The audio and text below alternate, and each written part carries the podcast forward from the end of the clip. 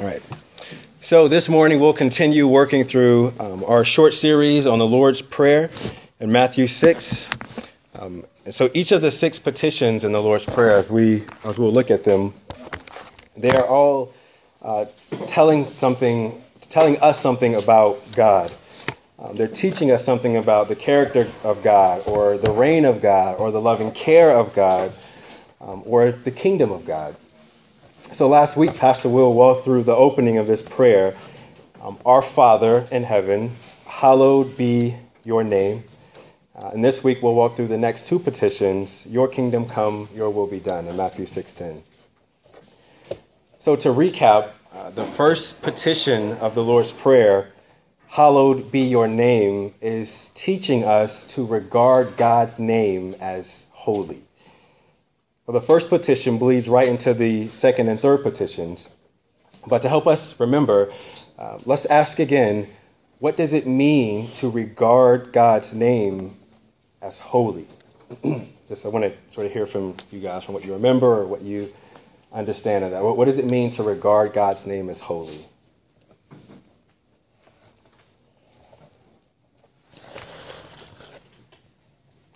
The name has to do with every attribute and everything having to do with God, not Amen. just someone's, as we would think, a name. Mm. Everything having to do with God is holy. He is, he is holiness itself. Amen. Amen. You said the word I was looking for. uh, everything, when we say that God is holy, it's concerning all of who God is, all of his, his attributes. I'm going a little bit to the Greek. Okay. The word name means authority. It's onoma. It's the same, uh, the same word is Shem in the Old Testament. Shem, they were the second son of Noah. Right. Okay, and right here is onoma. It's authority, honor, and uh, beauty. So when he said, "Your name be holy," your authority be holy. Mm, Your that's good. honor be holy, no our my honor. So that's, why I try to break. Because remember, we are bound in a sukikas, a physical body, a body of the senses. Yeah. If we want to put our honor, not the honor of God. So Yeah. it goes start with that thing first. That's good. Yeah. And he throw in our faces, in the face of the disciples, the situation of the, bound to a sukikas, a sensual body. And that's why he said, not my name, it's. Yeah. your name, your Yeah. authority, Yeah. your honor, not mine. Yeah, and that's a great point. We're actually going to touch on that exact thing when we get to uh, the um, second and third petition. Not um, my authority, like you said, but your authority. Not my will, but your will. And it's very, very closely tied to I, I just want to say, Yeah. I, I want to encourage because we are reading English, we are not reading Greek. Hmm. And there are so many words, I, I don't understand why the King James in any Bible put la, the word name or onoma, the translated name. It's Hmm. not name, it's onoma, it's authority, honor. Hmm. That's what it refers. That's what the Bible said, your name. It doesn't refer about the name of Jesus, it refers your authority. It's Yeah, absolutely. When it comes down to the, the triune God, Mm-hmm. uh, when we attribute um, something to God, like God's names throughout the Bible, whether it's Jireh, uh, Jehovah, or whatever it is, um, it's speaking of His divine character. It's saying more than just, you know, Joe or Mary or Brad or Tim or Kelly. Uh, it's speaking of God's divine attributes. So his names, they're, they're communicating something about the, uh, the divine attributes of God. And so it's distinct from him as it is from us, from the creature to the And, creator. and it's not the name Jesus. Yeah. No, it's this authority or just character. Yeah. That's what it, Yep. like he says. Yep. So when we regard God's name as holy, um, we're not just speaking of uh, one attribute of God or um, compartmentalizing God, but it concerns all of who God is. Um, to follow up with what Will taught last week, the hallowing of God's name includes right thinking and right talking about God and his divine attributes. For example, to regard God's name as holy means to regard God as eternal. To regard God's name as holy means to regard God as omnipotent or all powerful. To regard God's name as holy means to regard God as self sufficient or infinite or all wise or sovereign. To regard God as holy uh, includes uh, who God is in and of himself. So, if we think about if, if that's what it means to regard God's name as holy, um, what does it look like when we're not regarding God's name as holy? When we're not regarding God's name as holy, we're not trusting that the Lord uh, can uh, and will provide our needs. It's calling into question the character of God. When we're not regarding God's name as holy, um, we're finding satisfaction in, in, in sinful things. It's disregarding the authority and wisdom of God. Um, when we're not, we're not regarding God's name as holy when we say or pray wrong things about God. Because to regard God's name as holy is to regard God as he has revealed himself in Scripture. Uh, the Bible tells us who God is and how we ought to worship him. Um, and so when we regard God's name as holy, we're regarding all that God has revealed of himself and his word. Okay? So from our praying to our thinking to what we do, um, what are some things that help us to think rightly about God?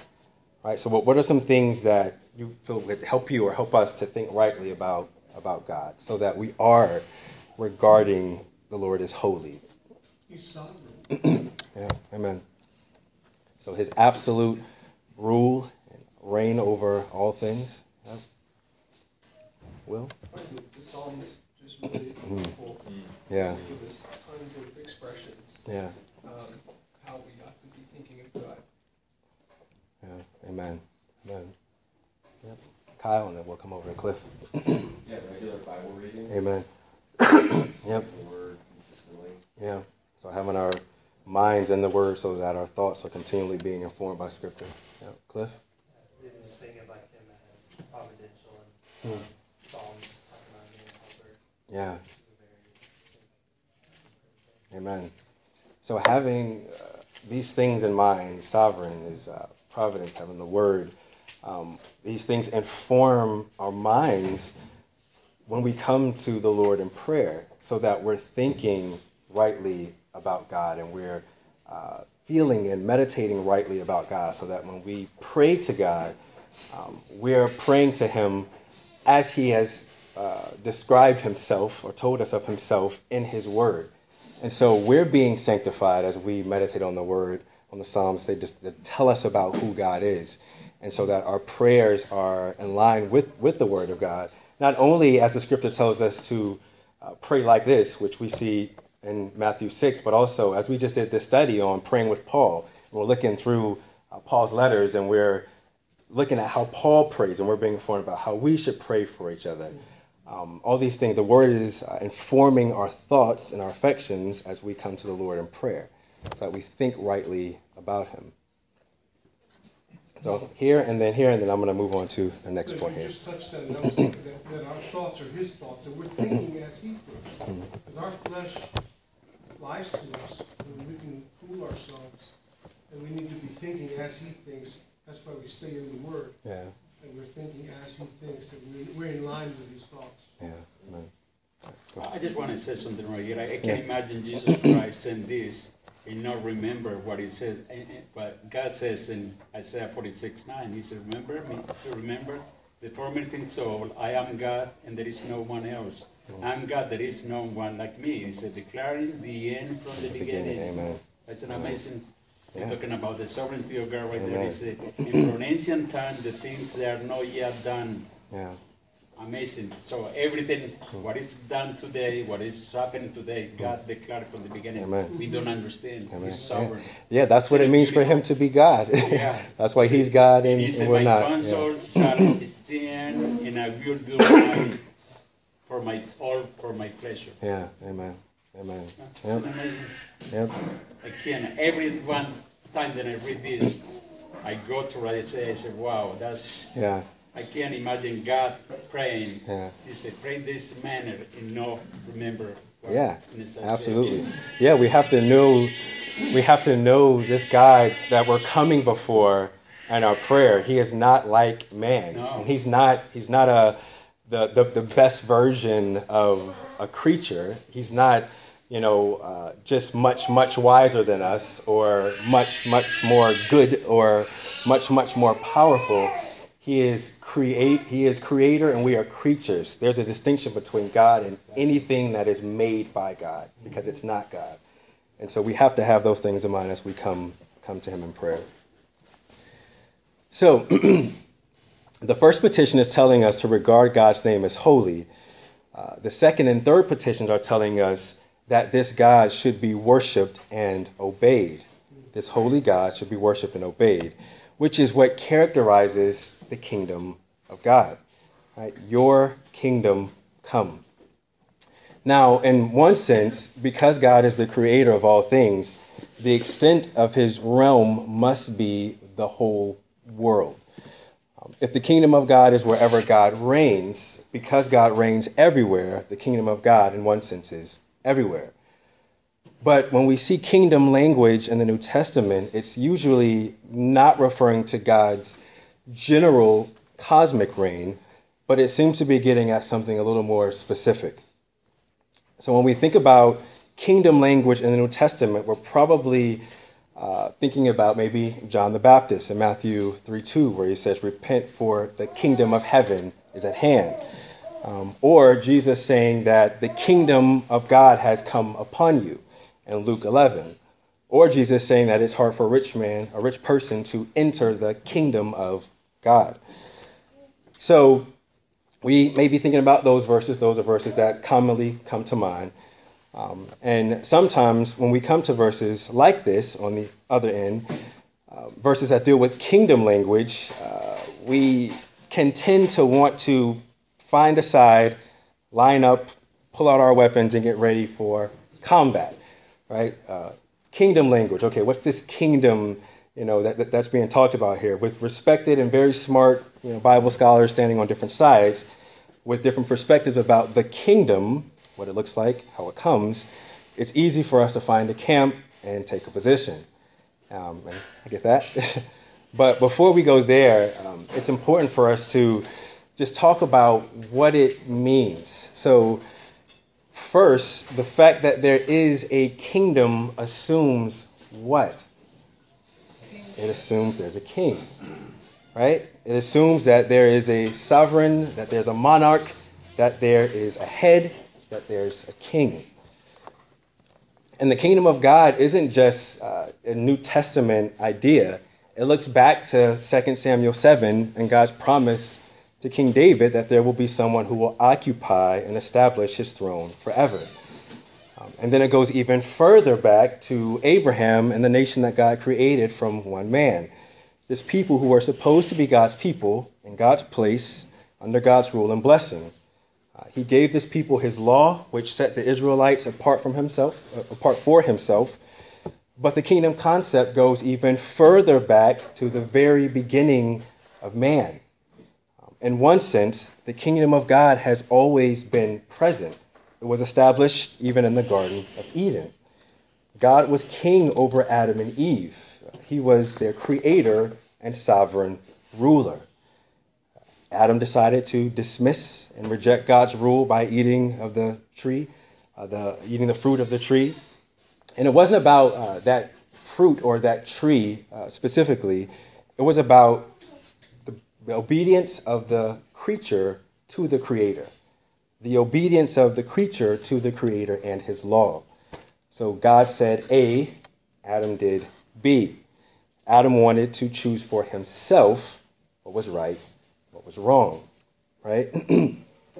but you don't only see this rejection of God's rule in the garden, it shows up often throughout Israel's history as well.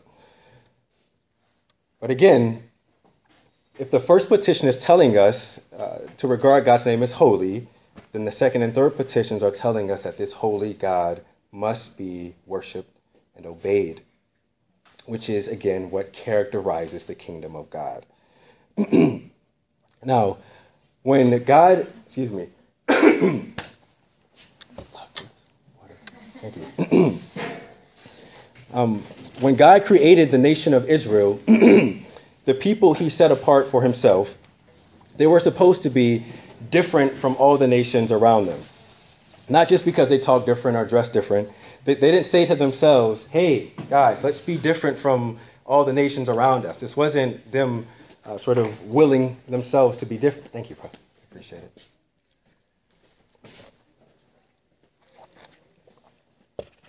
They weren't sort of willing themselves to be different. God's law is what made them distinct. That's important to remember. God's law, which is a representation of God's rule, which is a representation of God's kingship, is what made them distinct. That's what made them to be a distinct people. Now, let's, um, let's look at 1 Samuel 8. Turn to 1 Samuel 8 with me.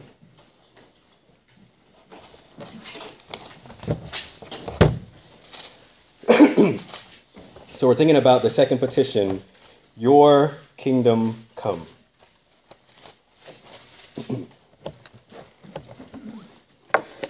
now, 1 Samuel 8 is a record of the Israelites having this epiphany. They have this realization. But it's not a good realization. It's not a good epiphany. It's actually bad. Um, if you look at 1 Samuel 8 in your Bible, it probably has a heading like mine does, which says, Israel demands a king. Now, I know that this wasn't a part of the original manuscript. This was put in later to help us find scriptures more easily.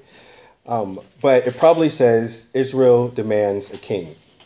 Now, if we stop there and think about that phrase, Israel demands a king, what's wrong with that, just on the surface? We don't trust God, an earthly kingdom. Right. So the issue here is that Israel already had a king, right? They wanted an earthly king, which we'll look at in this passage. okay, so 1 Samuel, uh, I'm just going to read verses um, 4 to 5 first. 1 Samuel 8, verses 4 to 5.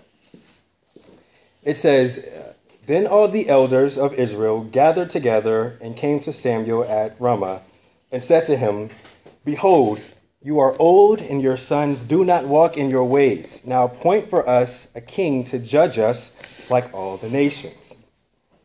Appoint for a king to judge us like all the nations. Again, the problem here is that Israel already had a king. God was Israel's king, but his people wanted to have a human king so that they would be like all the other nations. Right? They wanted an earthly king. Then in verses 11 to 17 in 1 Samuel 8, he tells them what to expect when they get this king that they're begging for. He says things like, He's going to take your sons, and He's going to take your daughters, and He's going to take your fields, and He's going to take your servants, and your flocks, and your slaves. He'll take them to serve His own ends. But even after Samuel warns them, they still say, What? No, but we will have a king to rule over us so that we're like, we can be like all the other nations. But the thing is, Israel's response, if we're carefully and honestly thinking here, is not so far from our own response to God's rule we look at a powerful, mighty, gracious, merciful God and his rule, and we say, No, I would rather be ruled by myself, or I would rather be ruled by my own desires. I want independence, I want autonomy. Um, we would rather be ruled by sometimes money, uh, sometimes pride, um, sometimes we prefer the king of uh, being thought well of than the king who is God and our shepherd. And uh, we, we, we identify this in, in our own hearts. Again, I think if we're thinking honestly about this. but if we jump forward in Israel's history uh, from Samuel to Jesus, even in his day, we see the same types of rejection of a king. Uh, most Jews rejected Jesus, but this is the deep and unrooted position of the human heart by nature the rejection of the king. And Jesus wasn't some rogue, sort of self appointed king. In Matthew 28 18, Jesus says, All authority in heaven and on earth has been given to me. Colossians 2 calls Jesus head of all rule and authority. um, in John 18 33, Pilate asked Jesus, Are you the king of the Jews? And Jesus answers in the positive and says, My kingdom is not of this world. If my kingdom were of this world, my servants would have been fighting, that I might not be delivered over to the Jews, the, the Jews. But my kingdom is not of this world. So Jesus is bearing witness to the truth of the kingdom of God and the reign of the true king. when God the Father, on the basis of God the Son, through the operation of God the Spirit, rules in men's hearts, the kingdom is at hand and experienced. It's not so much um, a spreading and expanding that's happening with the kingdom, it's more so a bringing into the kingdom as the gospel goes forth in power. Uh, when sinners are delivered from the domain of darkness and transferred into the kingdom of the beloved Son, Colossians 1:13, the kingdom is among us. So when Jesus is telling us, Your kingdom come, we're praying for the success of the gospel among Jews and Gentiles, the conversion of God's elect, the destruction of the kingdom of Satan. Here, we're not primarily aiming our petitions at God's rule of nature through his providence, but the kingdom of heaven. Not very visible, but manifested spiritually in the hearts of God's people, both Jews and Gentiles. in John 3 3, Jesus says that you cannot even see the kingdom unless you are what? Born again. Something deeply spiritual has to happen in the man in order for him to identify or identify with the kingdom. You need to be saved, not moral, not socially conscious, um, but regenerated in order to be in this kingdom. And it's this kingdom that is prayed for and desired by all who sincerely love Jesus. All that the Father has given to the Son will come into the kingdom. so, this is a kingdom as a spiritual kingdom. But that kingdom makes itself visible in believers in physical bodies as we live here on earth.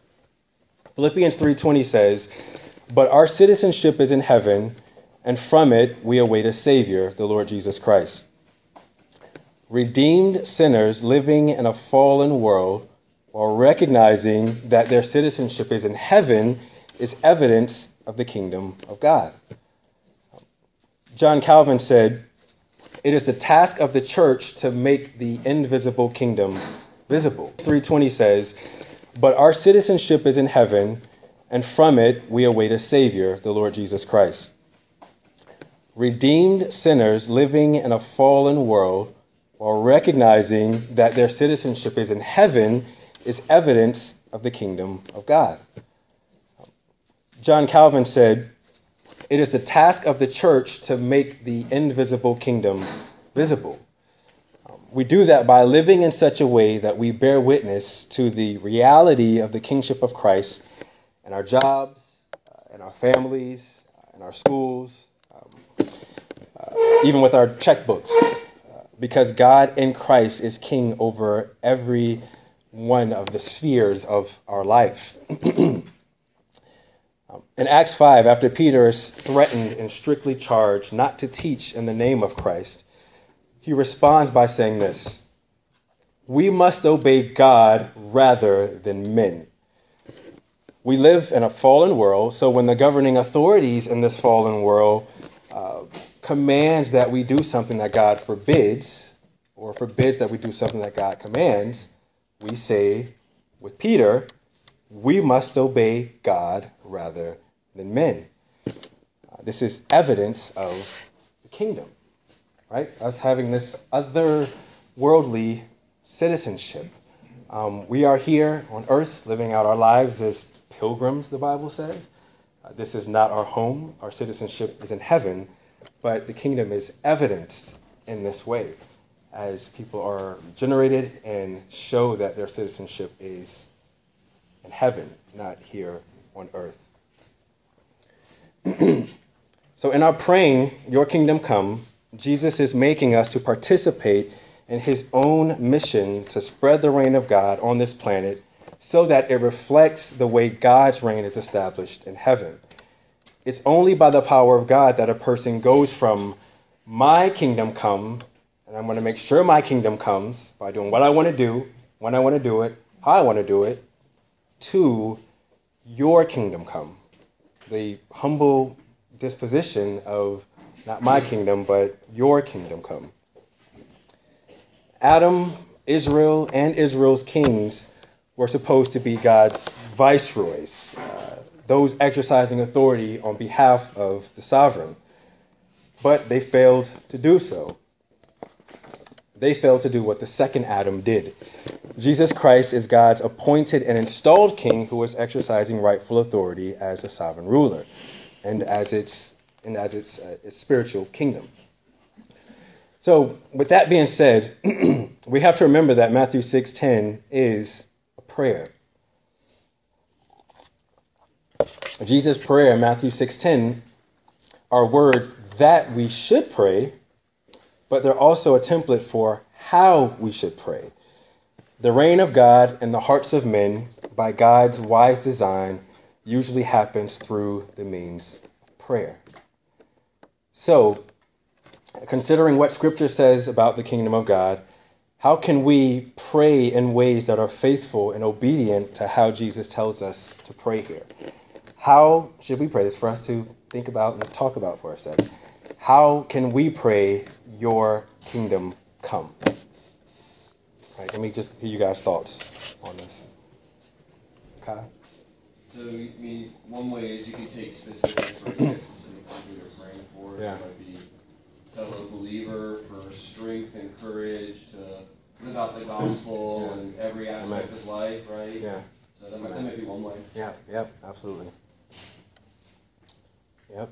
So praying that uh, believers, as they are regenerated, live in a way that's consistent with the word, um, that they uh, live according to their calling.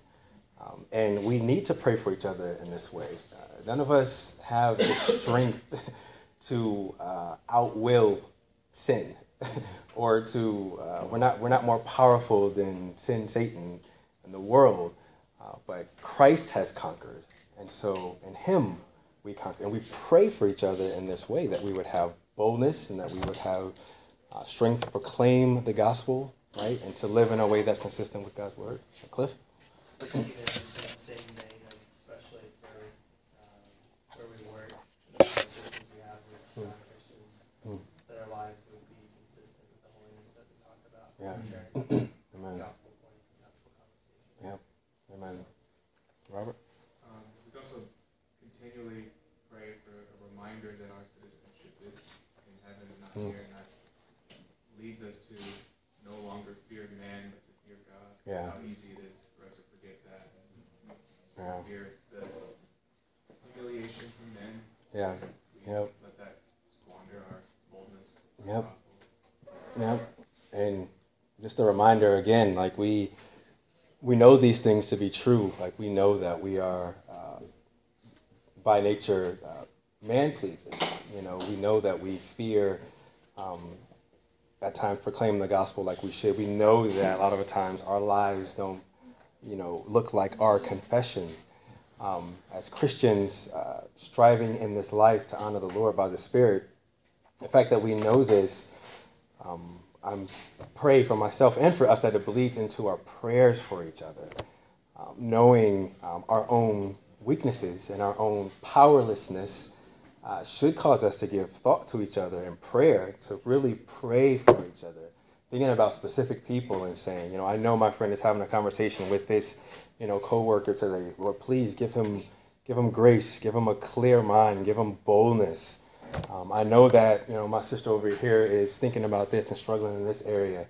Lord, please give her grace, give her strength, give her um, a mind that is informed by your word and reflecting on your word, so that she has um, uh, a right disposition as she makes this decision or wh- whatever it is. Like having each other in mind uh, as we recognize our own inability, um, it highlights our need to pray and to pray diligently and often.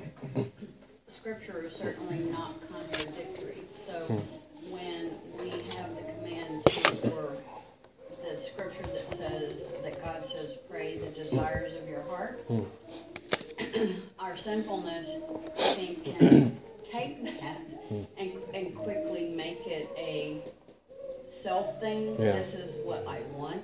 Yeah. So for, for my life, it's always the, the, yes, the freedom to pray the desires of my heart and make mm. my heart vulnerable to God, Yeah. but then quickly say, thy will be done. Yeah, You know, not thy will, but thy be, you know, thy will be done. Yeah. And I, I experienced it in acute focus when I was adopting Chris. Yeah. So the desire of my heart was to have their child. Hmm. Um, and so you really want to pray that desire. But Pastor Fred back then, it's like, well, but what if that's not what his will? Because I would say, but thy will be done. Hmm. And I think wisely he said, not that God would have to, he would take, if it was his will for me not to have a child, mm. he would take away the heart desire that was so strong mm. at that time. Yeah, yeah, yeah, yeah. Which actually, th- thinking along those lines, I'm glad you mentioned that because it, it really does bleed into the next petition. Your will be done on earth as it is in heaven. So we got let's let's work through this next petition the next ten minutes we have here. so I, similar to you, Debbie, I experienced that. I think most of us have. and I, I come from a church background where if you said, Your will be done, it was um, almost like, uh, on one end, it was almost like doubting, like you pray this petition, and then you ask the Lord fer- fervently for something, and you say, But not my will, your will be done. And you know, it would be seen as, well, that's faithless. You don't have faith. You need to have faith. You know, you just sort of praying that as a cop out. It was either that, or on the other end, it was um, similar to what what you said. So thinking about God's will be done being sort of like this um, this tagline on the prayer to get what I really wanted. you know, I pray and then just to show you I'm super humble, your will be done. Maybe you'll give it to me. Um, and both of those extremes are, I think, wrong views uh, concerning the, the, the will of God in this petition, this prayer. Desmond, Christ gave that example in the garden when he prayed. You know, Yes. "Take this cup from me. That's my illustration. Thank you Don't take it from me. but I'm glad you're thinking of, as my wife says, the Spirit is what? As a matter of fact, I got it right here. I was ready to let the. We're gonna get there. We're gonna get there. I'm glad that the believers are on one accord here. Um, so usually when we think about the will of God and how to define it, uh, two things come to mind: God's sovereign will and God's preceptive will. And it's God's will has been defined by different scholars and theologians more broadly, and but just for our purposes, we usually think about God's sovereign will and God's preceptive will.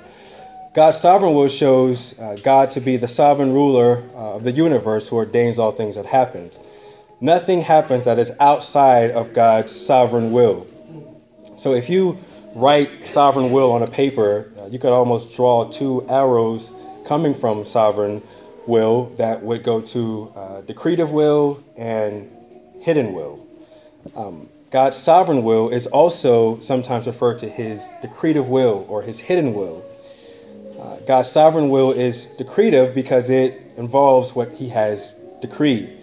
Um, it's hidden because we usually don't know what it is until it actually happens. Again, it shows God to be the sovereign ruler of the universe who ordains all things that happens. So, thinking about God's sovereign will, Ephesians 1:11 says, "In him we obtained an inheritance, having been predestined according to the purpose of him who works all things according to the counsel of his will."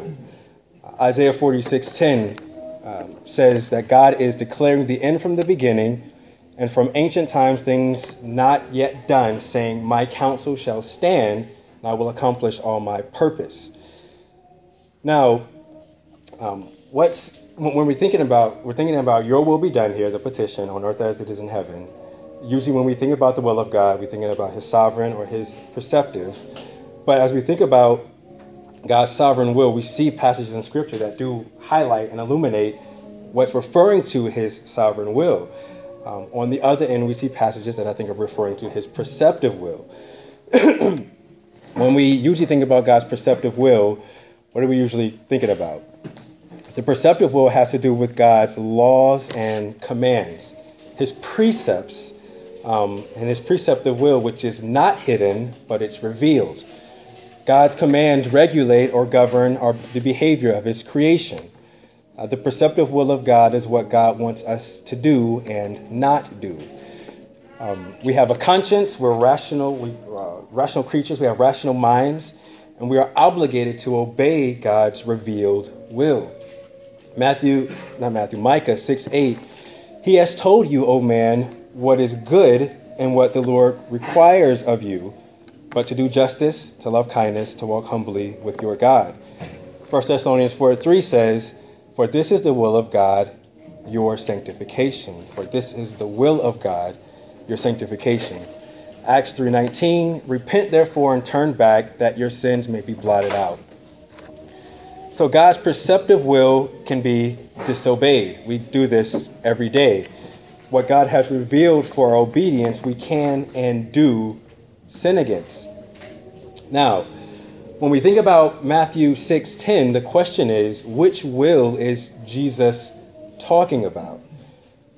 When he teaches us to pray, Your will be done, is he talking about God's sovereign will, his general ordaining of all things, or is he talking about God's preceptive will, his commands, his laws, and his precepts? Well, let's try to think about this together for a sec.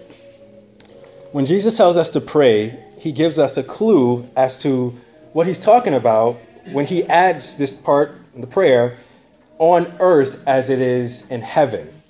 So God's sovereign will is always accomplished because he's decreed it, uh, he's ordained it. But Jesus tells us that God's will, uh, tells us to pray that God's will be done on earth as it is in heaven, which means that something uh, different and distinct is happening in heaven than what's happening on earth. and what's the difference? Or maybe you could ask a question like this What prevents God's will and I, I say prevent for lack of better terms, what prevents God's will from being carried out on earth as it is in heaven. Um, in heaven, elect angels and glorified saints always obey God's preceptive will, his commands and statutes. Why? Or I should say, because there's no sin in heaven. Uh, there's no conflict between the will of God and the will of his creatures. Why? because angels and saints in heaven are brought into full conformity to the law of God. Um, and just, we, we can't wait until that happens. Can't wait until the fight is over. And there's peace from without and within. There's not this bucking of our natures against God's good and perfect will. But Isaiah 6 says that in heaven, seraphim call to one another and say, Holy, holy, holy is the Lord of hosts. The whole earth is full of his glory. And Revelation 4 8 says, And the four living creatures, each of them with six wings, are full of eyes all around and within, and day and night they never cease to say, Holy, holy, holy is the Lord is the Lord God Almighty, who was and is and is to come. So the question is, when you go to work, does work sound like that? Um, when you go to the grocery store, when you turn on the TV, are is there striving to glorify God? Is there calling out, "Holy, holy, holy is the Lord"? Um, you know, in our campuses, and our schools, and in our workplaces, uh, we don't see that here on earth as it is in heaven. And the closest we get to that is the day that the Lord graciously gives us, which is the Lord's Day, uh, when the believers are together and we hear each other sing and pray and we hear the word preached and we read the word together. Um, that's the closest we get to that. But even then, in that sacred assembly, uh, are we obeying God perfectly? Um, is there no sin that keeps us from obeying God perfectly? Of course, there's sin there. Um, so, in this petition, Jesus is affirming that the will of God is done in heaven. At the same time, he's also saying that it's not done here. People here on earth do not strive to glorify God as they should. They don't seek the kingdom of God as they should. We don't hallow the name of God as we should. So Jesus says that we pray, Your will be done on earth as it is in heaven. In Luke 22, 39 to 44, Jesus says this And he came out and went, and as was his custom, to the Mount of Olives, and the disciples followed him. And when he came to the place, he said to them, Pray that you may not enter into, enter into temptation. And he withdrew from them about a stone's throw and knelt down, praying, saying, Father, if you are willing, remove this cup from me. Nevertheless, not my will, but yours be done. And there appeared to him an angel from heaven, strengthening him. And being in agony, he prayed earnestly, and his sweat became like drops of blood falling to the ground. So, Jesus, in the most soul troubling time in his earthly ministry, said, Not my will, but yours be done. Not my will, but your will be done, because my will is to do your will. Jesus was the only person to walk the earth to obey God's will in perfect obedience. And the Bible shows us uh, that Christ did this, and only Christ did this. Not just as a model for us to follow, but for our salvation, but also as an example. In this petition, your will be done on earth as it is in heaven. Jesus is affirming that the will of God is done in heaven. At the same time, he's also saying that it's not done here on earth concerning the obedience to God's laws, his statutes, his precepts. so, with that being said, we want to just think about, just for a minute here, how can we pray in ways that line up with how Jesus tells us to pray here? Or can you think of any scriptures uh, in the Bible that tell us to pray in this way or that instruct us on how to pray in this way? So, again, uh, your will be done on earth as it is in heaven is showing us some discrepancy between what's happening in heaven, where angels, elect angels, and redeemed, glorified saints obey perfectly, and what's happening here on earth where we do not see perfect obedience. Um, and so, how can we pray in ways that are informed by this, informed by Scripture, informed by Christ, and um, for, for each other, or any scriptures that come to mind? We'll just toss it out quick in our last minute here. Um, just continuing on there in 11, 12, 13, I think it's cool how they break it down, how it's broken down to say, like, when it comes to the petition aspect of our prayer, and Hmm. our daily bread is like our neediness, right? Yeah.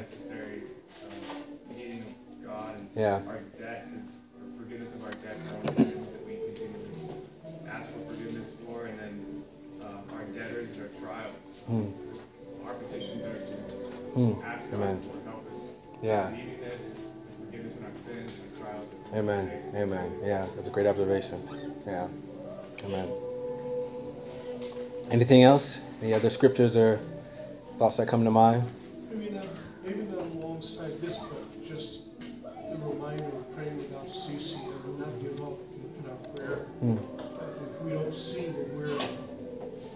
Our heart's desire and we continue in that mode. Yeah. I'm trusting God. Amen. Yeah.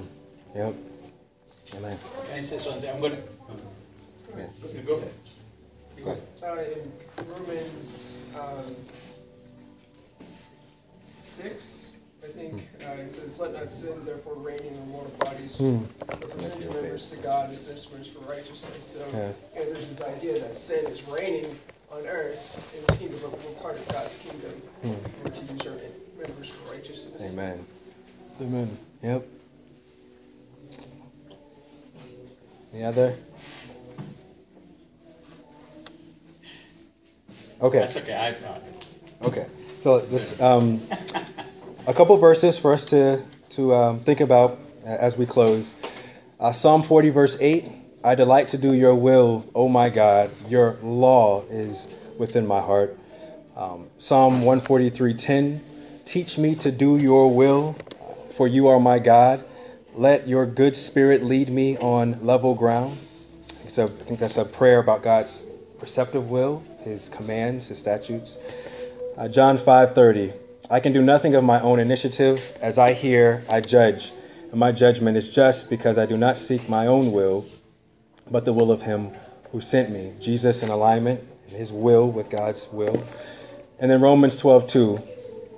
Um, and do not be conformed to this world, but be transformed by the renewing of your mind, so that you may prove what is the will of God, that which is good and acceptable and perfect. Same uh, word used to describe uh, the law of God in Psalm 19. Um, okay, that's all I have for us. I hope that was helpful. Um, let me pray for us, since we're over a little already. Okay. Lord, we thank you for your word. Um, we thank you for your spirit, and we thank you for your uh, promise to uh, conform us to the image of your Son. We pray that you would um, give us grace and that you would uh, turn our wills in the way that's to a way that's pleasing to you, that we would be conformed in our will to yours, and our minds and affections. Um, and may you uh, may your reign be shown and displayed um, in your people as uh, citizens of the heavenly kingdom. Uh, you are the right and just, holy ruler of heaven and earth. And Lord, we thank you that you have called a people to yourself um, to preserve them for your glory and their good. Um, glory be to the to the Most High. Amen.